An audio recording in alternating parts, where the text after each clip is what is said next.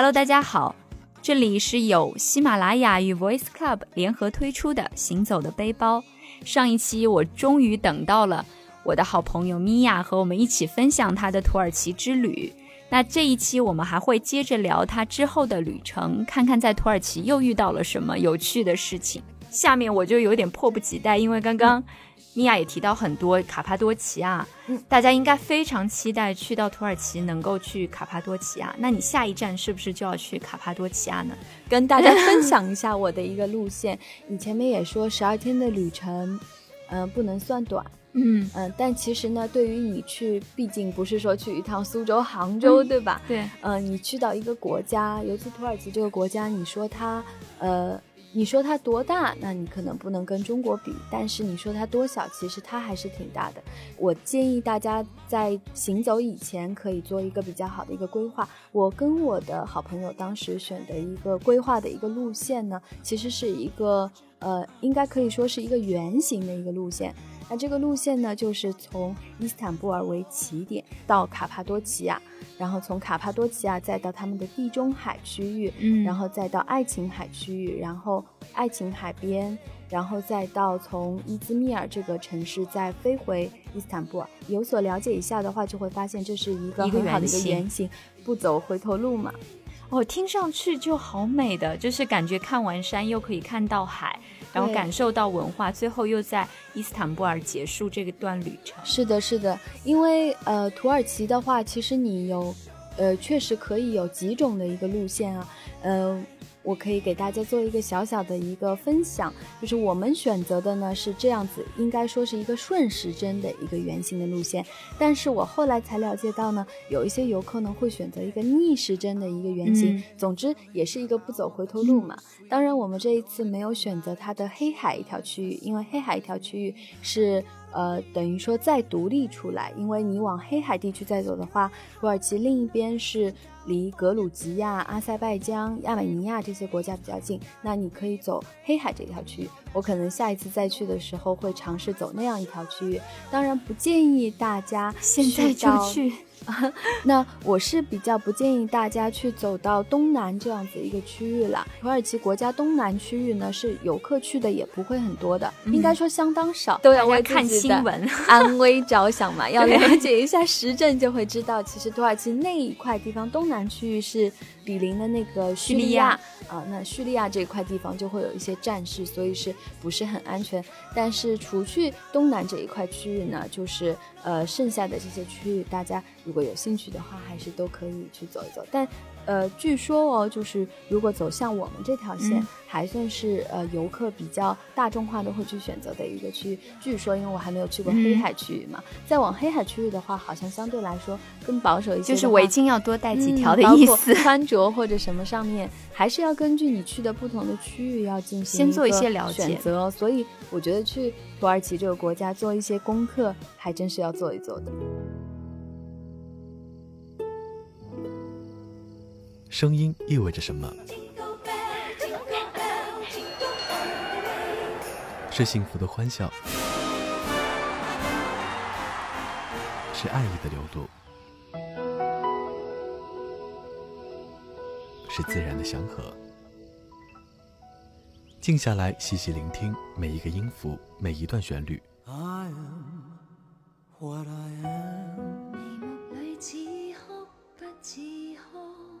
那些和你擦肩而过的感动，那些停留在开始与结束间的遗憾，请聆听我的声音，让彼此不再停留于回忆，也让我带你重新认识那些熟悉的旋律。三重腔体与十一毫米大单元，身临其境，沐浴双耳，一加金耳纯正通透的音质，更广音域，更宽声场。管风琴 ID 的外观设计风格，如这首管风琴协奏曲，优雅而纯美。精致而独特，好声音从不奢侈，三百九十九元一加金耳唾手可得。十一月二十四日，一加金耳耳机全网首销，你的耳朵值得拥有。回复一加金耳到 VC 工作室微信订阅号参与本期节目互动，将有机会免费获得这一款一鸣惊人的好耳机一加金耳。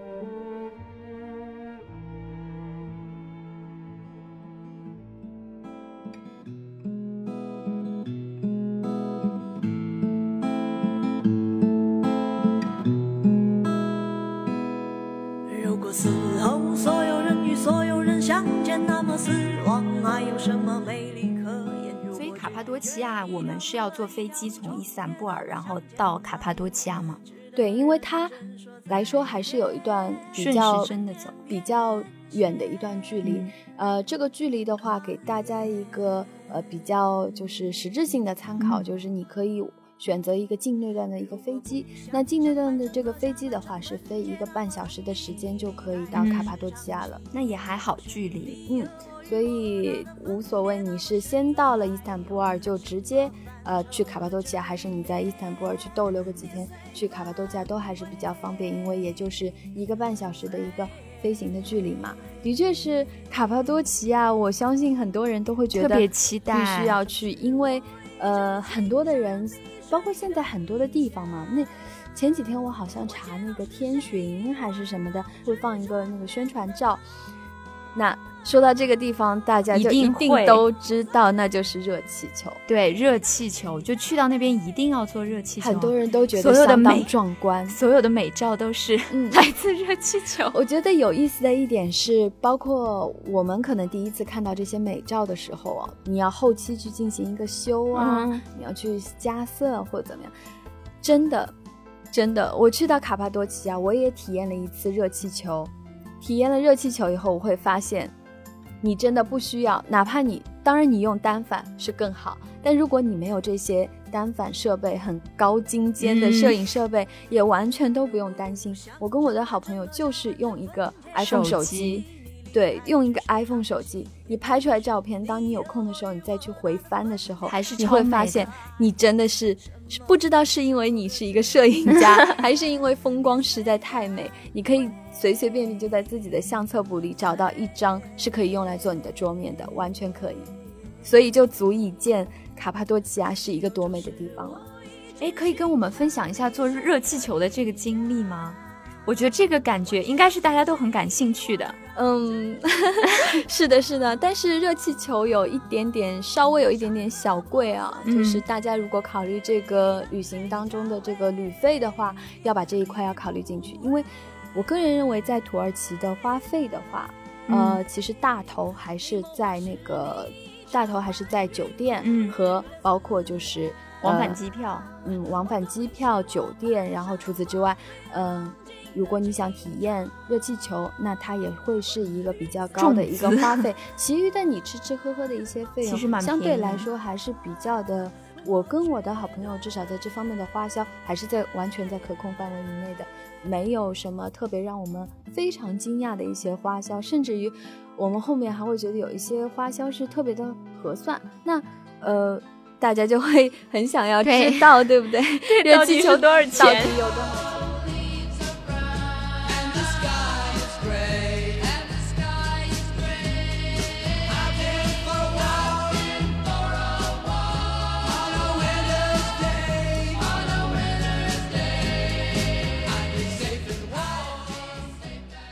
气球其实当地是有很多的热气球公司的，因为大家会看到热气球，嗯，你自己拍出来的画面里面会有很多的热气球飞飞上天空，那其实就是说它并不是被一家热气球公司所垄断，它会有大大小小很多不同的热气球公司供你选择。那这个费用来说的话，也会根据，嗯，据说是不同的热气球公司会有一些不同的价格。呃，我跟我同学这一次的。花费呢是一百五十欧，因为热气球你可以用欧元来进行支付了，而且我们当时用欧元进行支付呢是给了我们一点小的折扣。哦，一百五十欧其实相对来说应该是比较贵的了，因为我们选择了出于安全考虑嘛。对，还是有一点小危险，还大家还是要有一点点注意的，就是热气球毕竟。也是一个离开地面的一项飞行，一项飞行嘛，嗯，而且它的确也是会出一些事故，而且如果它出现一些事故的话，我相信也不只是小小的一些，如果可能就会相对比较仅仅是擦破皮，那应该算是比较幸运。它当然不要被这个吓到，因为美景真的很值得 因为的确是会有人哎，就是觉得你坐了热气球会给你点个赞，你知道吗？就哇，你好勇敢。嗯，因为它毕竟还是有一点危险性质，嗯，大家可以出于安全上面的考量去选择一家放心一点的。那放心一点的，哪怕它价格高一点，但多少是一个保障嘛。我们选择了一百五十欧，呃，据说也会有呃相对低廉一点，我估计是相对低价一点，那可能也会一百二十欧或者其他的一些价格，我了解的不是特别多，大家可以通过网上其他一些渠道再去进行一个查询。那热气球的话，因为我看到好多都是有拍到太阳升起啊等等的这样的漂亮画面，所以它是随时随地都可以飞吗？还是说大家特别找了这个时间才可以起飞？嗯，我有了解到说，其实热气球你也会看到很多人会拍到日出，那我也会想说，那是不是日落或者任何一个时间段？但其实还真不是，因为热气球它是。呃，需要有一个操操纵的一个人员是在那个热气球上，用这种，呃呃，我我化学或者什么 也不是这么好啊，呃，反正是像那种。当然，绝对不是煤气罐，反正就是它会用一种助燃的这种呃这种物质物质，然后来进行让热气球就是达到一个升空嘛。它并不是说会有一个比如说电马达或者什么样子，所以这方面来讲的话，它对这个据说是对这种气流。是有特别要求，是会有一个特别要求的。而一天当中，只有在清晨的这个时间段，是对它的气流是能够达到一个完全的一个安全保障。所以热气球都是会选择在清晨这样一个时间段升起。那你也会很幸运的，就是也不是说很幸运，就是会一定会在这个时间段看到一个日出。但是大家要。给大家一个打一个小小的预防针，嗯，你去乘坐热气球的前一天晚上，最好还是早一点的 休息。为什么呢？因为早一点睡，一定是因为你不可以晚起，是，而且是要相当早起哦。就是？嗯，我们是四点钟的时候，紧赶慢赶的起来，所以已经很紧张了。四点起，嗯，四点钟起来会有热气球的公司会来把。就是游客接到他们当地的一个，就是一个像基地，或者说这样子。所以，因为四点钟酒店里面是还没有提供早餐嘛，那也不可能。所以这点就是，呃，土耳其的旅游业，我觉得也是给我一个比较大的触动，就是它旅游业还是相当的发达，它充分的考虑到了这一点。所以呢，呃，会把你拉到热气球公司，会把嗯不同四面八方从这个小镇从。这个区域来的，呃，不住在不同酒店的游客拉到这个热气球公司以后，他会为你提供一个统一的早餐。嗯，那在为你们提供早餐的同时，我相信就是在热气球准备升空的地方，工作人员也在做一个，呃，很就是一个做一个准备了。那很贴心，嗯，应该说是很完善吧，应该说也也是考虑的比较人性化。那用完早餐以后，他会。分批把不同的客人就是带到不同的热气球的起飞点，然后你们就可以准备做一个上热气球这样子一个动作了。那所以说那一天就会起得比较早，但是你不是很用去担心你的早餐问题，因为当地会帮你考虑到。那考虑到以后，呃呃，有一个小的建议就是可以带一件轻薄一点的外套。如果你比较怕冷，因为的确是你到了空中的话，是又是在一个比较清晨，太阳还没出来的时候，是会稍微有一点凉的，所以准备一个小小的外套还是比较有用。嗯，那如果我们升到热气球，因为我看到各种各样的人拍各种各样热气球的照片，你觉得特别我们需要留意的一些美景是什么？还是说随便看到处都很美？哦，其实。呃，刚开始太阳没出来的时候，如果你尝试进行一个拍照或者什么，呃，你会觉得拍出来的效果不是特别好，因为那些照片拍出来效果特别好，其实是在太阳升出了以后，那太阳的阳光打到你视野里能够看到的那些热气球上，就会非常的漂亮。我觉得在热气球其实一共是有两个看点，嗯嗯，两个非常重要的看点，让你热气球的这一次体验变得非常的独特和非常的。值得一看，嗯，一个就是，如果你只是单独一个热气球飞起来，那很孤单，对不对？你也肯定也拍不出那么多壮观的热气球共同飞起的画面。所以，嗯，在符合飞行条件的这个区域，会有相当多的热气球共同升起。所以你在拍照的时候，可以去，尤其在光照比较好的情况之下，你可以抓住这个光照最好的这个时间去拍摄，就是。跟你在你对面，在你视野范围以内，这些飞起来的其他其他的热气球，对，你可以进行一个拍摄。然后另外一个是，呃，第二一点，我觉得是要去看它的一个整个壮观的一个地面的景观。因为卡帕多奇亚这个地方，它其实是一个属于一个喀斯特地貌嘛，嗯，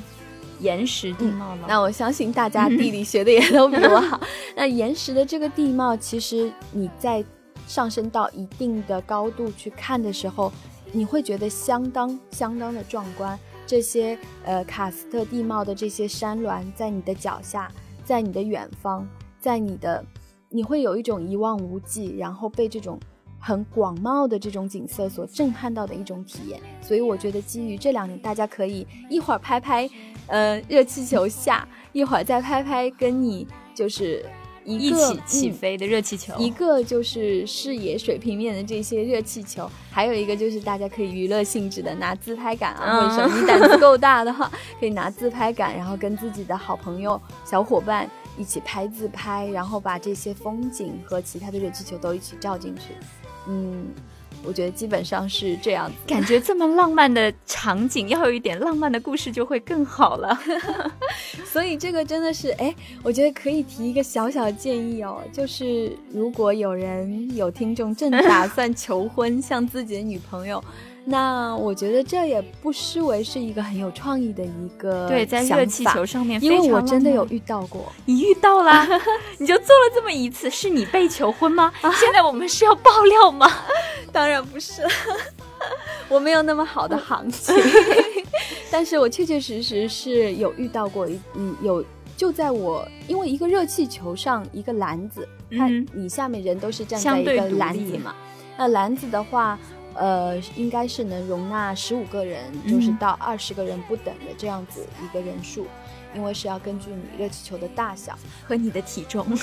对，体重也是一个不要等会儿偏移了，那就要产生危险了。那当时是我们那个篮子里面正好有一对新人，就是进行了一个求婚，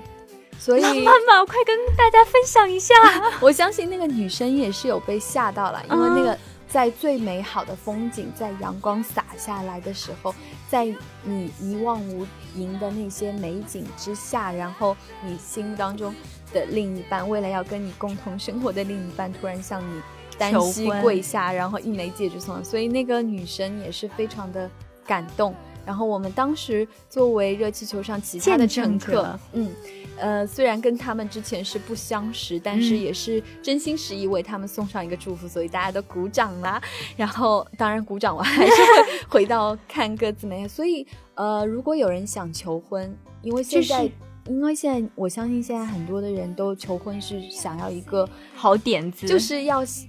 绞尽脑汁要想出一个让自己女朋友一生难忘的一个求婚求婚场景嘛，所以我觉得这个很大家可以考虑一下哦，还是不错的。毕竟，毕竟哦，如果有没有想过说，如果那个女生不接受会怎么样？就被扔下不？接受你就跳，不接受你就说我就往下跳，他一定会接受你的，没有其他的选择。哇，这个是个万无一失的选择，各位男青年们可以，大家可以去尝试一下。如果你说你要往下跳，相信你的女朋友不会拒绝你。哦，我们说了那么多关于热气球的事，也给了大家求婚的 idea。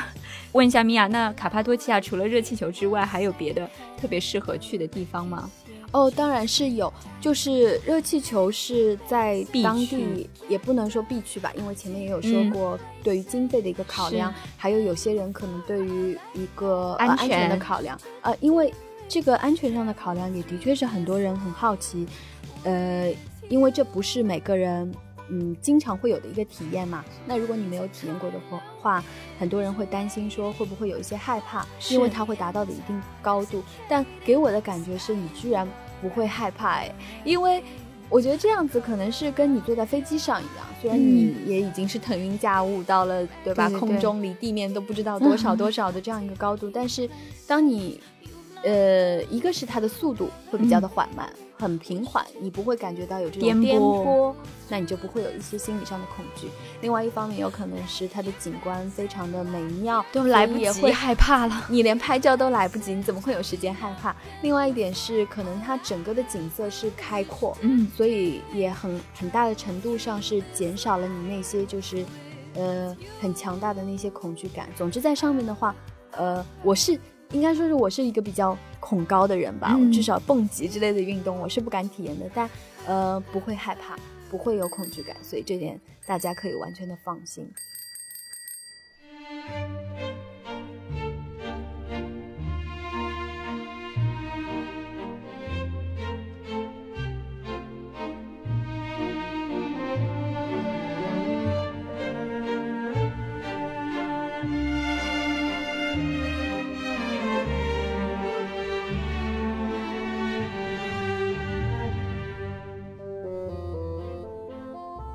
前面有说到，除了体验热气球，还有没有别的嗯一些选择？当然是有，因为呃，卡帕多奇亚它有一个是呃格雷美国家那个地质博物馆嘛，嗯那这个的话就是它有很多的岩石文化，我不知道我用词准不准确。说到这个，就是大家也可以进行一个小小的体验，嗯就是可以去体验一下当地的洞穴酒店。哦，嗯，这个就是当地的一个呃非常特色的一个体验。如果你去地质公园，它是一个非常开阔的一个那个说是博物馆啦，但是大家要 撇开说博物馆，就是在一个嗯房子里，它是完全是一个露天的一个博物馆。那你会看到说，呃，很多遗留下来的那些用洞穴呃做成房。洞穴利用洞穴做成房子，或者利用洞穴去做成一个教堂，这样子你可以进行这样一个参观。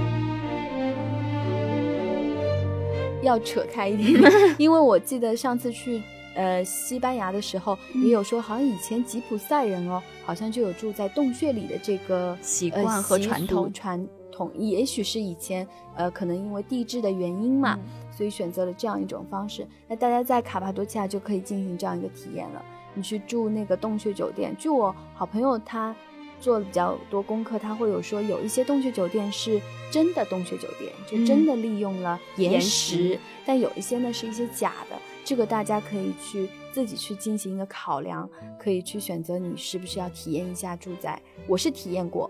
不错不错，很很有意思。你会觉得的确是住在一个，当然里面不是说那种像毛坯啊，嗯或者真的那么恐怖，就里面还是做成比较温馨的嗯那种酒店式的。但是包括它的一些呃里面的内部装修会以这些木质的为主。可能也是希望极力的能够还原到那种原汁原味的嗯洞穴嗯文化吧。除了我们要去看热气球，然后还有体验这种岩石酒店和博物馆之外，因为我有关注那一段时间有关注你的朋友圈，你好像有去骑了一天的越野摩托车，是吗？看来你这么关注，也是对土耳其这个地方很感感兴趣啊趣。的确是我们在我我个人比较推荐它有一个项目，完全可以去体验。如果你想离卡帕多奇亚这个地方切切实实离它离得更近，切切实实去感受这个地区它的那种独特的魅力的话，可以去选择当地的。呃，我们是选择了一个 ATV，因为它应该还有吉普车，还有呃可以骑马，会有多种的这嗯种选择。我们是选择了 ATV。那 ATV 它其实是一个像山地越野摩托车这样子嗯嗯一个，呃，我认为大家完全可以去体验，是因为它性价比相当之高，它是很便宜吗？肯定比坐 热气球便宜。价格真的不贵，而且说出来的话，我觉得大家会被吓到，因为。我们是饱受了这种对吧？物价、嗯物价比较高，物价比较高的这种苦。你像现在，因为我跟 IV 我们都是在上生活在海魔都嗯生活在魔都的话，你哪怕随随便便吃一顿饭吧，嗯，IV，如果你 请我吃一顿饭，我觉得我如果要嘉宾了，我请米娅吃一顿饭，你要请我吃什么价位的？我觉得少说应该人均也要几百块吧，两百块。几百是多少？你再请我吃两百的饭，好，你你点我费了好多的口舌。IV 说才请我吃没有，我只是要告诉大家，就是可能大概平均的这样的价位，请好朋友吃一顿饭至少要两百对，块至少是要两百吧，一人哦。嗯，所以说我为自己洗白一下。好，一人两百块也是不错的了。嗯嗯，当然你要更贵，那就是对，，那就没有上限了，嗯，那就没有就要看朋友的良心了，他要点多贵。我很没有良心。嗯，那其实像 ATV 的话，它的价格大家听好哦。那我们 ATV 的价格其实最终，因为还有一个小小的一个谈价嘛，嗯因为当地人他会。呃，我觉得土耳其人其实是比较擅长做生意的，他知道了你有兴趣，比如说对这个 ATV 感兴趣，他除了会对你进行一个很好的一个介绍以外，他如果他还会在价格上，呃，相对来说就是如果给你他比较小小的优嗯惠给你一些优惠、啊。如果你长得像米娅那么漂亮，应该就会有很好的价格，是吗？没有啦，我还是嘴比较甜也可以。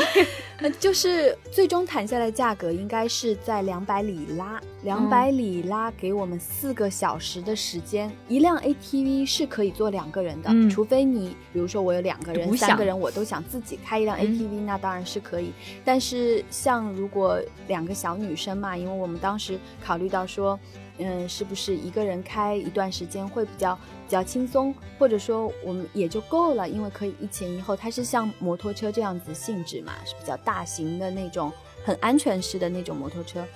当时是两百里拉一辆车，四个小时。嗯，那为什么说它性价比相当之高？因为里拉和人民币的一个换算，我们当时去的时候是二点三。所以差不多是四百多块钱这样子。对，你想四百多块钱让你开四个小时的山地摩托车，这个你在上海，哪怕你去坐卡丁车，我不知道你有没有玩过、嗯卡丁车，哎，只是在一个跑道上，跑道，上让你转个一两圈，它的价格就会不菲，嗯对吧？但在那个地方用了四百多人民币这样子，那平均下来一个人才两百多块块钱，对吧？一百里拉到一百一十里拉之间，嗯，那你就可以四个小时。那最关键的是，这四个小时我们当时是选择了四点，下午的四点到晚上的八点。嗯，那大家不要觉得说八点钟好像就已经是黑黑的黑黑的。那其实土耳其那个地方，它日落也也可能是因为纬度高一点，可能是这个原因吧，也可能它又是比较还是偏夏季的嗯一个时间段，所以八点钟的时候是刚好日落。哦，所以可以看到日落的景色。没错，而且这个日落的景色，它是会把你专门带到一个地方，专专门门带你看日落，是看日落最好的地方。所以会有一个向导，是它会有一个向 plus 导一个向导给你，而且这个向导的话，他会带着你，呃，它不是说只是带着你在一些这种山路哦，就不是嗯说山路，就是你，呃，还是很靠近人烟，对吧？嗯就比较敷衍性质的嗯说，只是作为一个娱乐项目带你去体验一个山地摩托车它怎么开，并不是这个样子的，而是它真真实实的带你开到山里面去，它里面会，呃，辟开。一些路可能是专门可以供 ATV 或者这样子，它有一个线路，而这个线路绝对不是说像一个普通的公园啊、嗯或者什么，它是相当大的一个区域。你开进去之后，并不是让你在里面绕绕绕，嗯而是你可以每，它会带你在不同的点停下来，嗯你会看到很多山谷，包括呃，像有些山谷叫什么情人谷啊，什么什么，哦包括你还可以到一些小的山坡比较高的一些位置，嗯你就可以俯瞰山下很多的景色。也会呃开 ATV 的过程当中，也可能会到一个比较嗯宽阔的一个区域。是那一刻，我会突然觉得，说我是不是到了非洲的大草原？就像西苏草原那样，就是有一些植被，然后但是很宽旷。对，不是那种茂盛的，就是嗯热带雨林、或者什么，不是那样子，也不是公园里那嗯种简单种植的树木，就是整个风貌非常的原始。用形容的话，会有一点点想到非洲的那种大草原，大家可以参看国家地理频道。一望一望无际嘛，嗯然后很开阔，然后你又看不到什么人烟，除了你这一队的人马。当然，哪怕如果你遇到了其他的车队，也相当的有意思。包括向导，他们都是很厉害的人嘛，嗯因为可能他们。呃，在这方面的技巧跟我们这些游客是不一样的。我们还可以看他们玩那些技巧。我记得还会有一段路，你是像在开山路或者什么样，你要的体验，通通都会体验到。四个小时，超值，嗯，超值。然后最终的结束的时候是会在八点钟，然后会带你去看一个日落。而且我们那个向导，其实我是觉得他是特别的有职业的操守，嗯，怎么因为说呢？当时我们是几个跟一些不相识的一些人也在他这边。你找租赁 ATV 的店是相当好找的，因为你在卡帕多奇亚的那个小镇上会有很多的那些呃租赁公司，嗯那你可以随便找一家，或者你看的顺眼，里面有帅哥，你就进去哪好了。种类型的帅都有。哪种类型的帅都有，只要你，你可以，你可以挑挑拣拣一下，看到哪个帅哥看的顺眼，当然他们也会很热情邀请你进去，那你就可以进去了。当时是会跟其他的一些游客拼起来，因为组成一个小车队，然后跟着嗯相对安全一点嗯组成一个小车队，向导会在前面开，然后。呃，其他的一些游客组成的小、嗯小车队，可能三辆，可能那不知道，嗯、会跟着向导呃、向导。那当时我们有不相识的其他游客提出，因为他们有看中，可能想要趁晚上的时间去嗯当地比较，呃，他们想要去的一家餐厅嗯去用餐嘛，所以是有跟向导提出说，是不是可以提早一点结束这个嗯行程？但是我们的向导他非常的。呃，遵循他的职业操守，因为他说我允诺你们是要带你们去看一个日落的，嗯呃，日落是最漂亮的一个时候，然后日落就会是在晚上八点。如果你早的话，你会看不到日落。而我允诺了你，如果你不是跟他强烈提出要求说，我就是不想要看日落了，嗯我就是非要，现在比如说提早一个小时要结嗯束，那可能他会。但是如果你很笼统说，我可不可以早一点结束？但他会不建议，而且他会一直陪你到整个旅程结束，嗯依然会完成完完整整的完成货真价实的完成四个小时的一个行程。嗯所以我觉得这对我个人而言是一个非常有趣和非常独特的一个体验，也建议大家可以去尝试一下。听上去就很不错嗯。毕竟我相信很多在城市生活惯的人，还是希望有那种野性的释发，对吧？野性的释放。你在城市，如果你对摩托就没有车之类感兴趣，你也不能很畅快的开，更更不可能看到这样子美的景色。所以在呃费用又不是很高的情况之下，建议大家可以去当地花个半天的时候去了解一下，然后选择一个你适合的一个项目，嗯，可以去试一下。感受一下，好像是非常有意思是的，那今天我们跟米娅聊了卡帕多奇亚，就大部分都是跟城市和山有关的景致。重头戏啦。米娅刚刚也跟我们讲说，它其实整体的旅程是一个圆形，后面就会去到海边。没错，所以我们把海的这个部分和土耳其可能一些遗址的这一个部分的分享、留在下一期。好那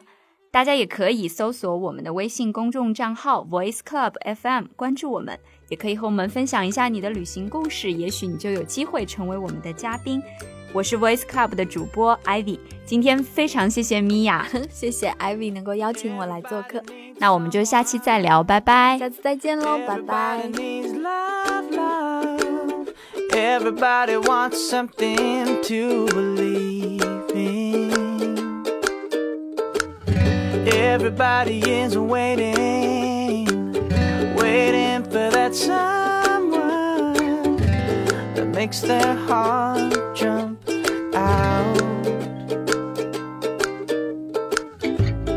Live a life like you are dreaming.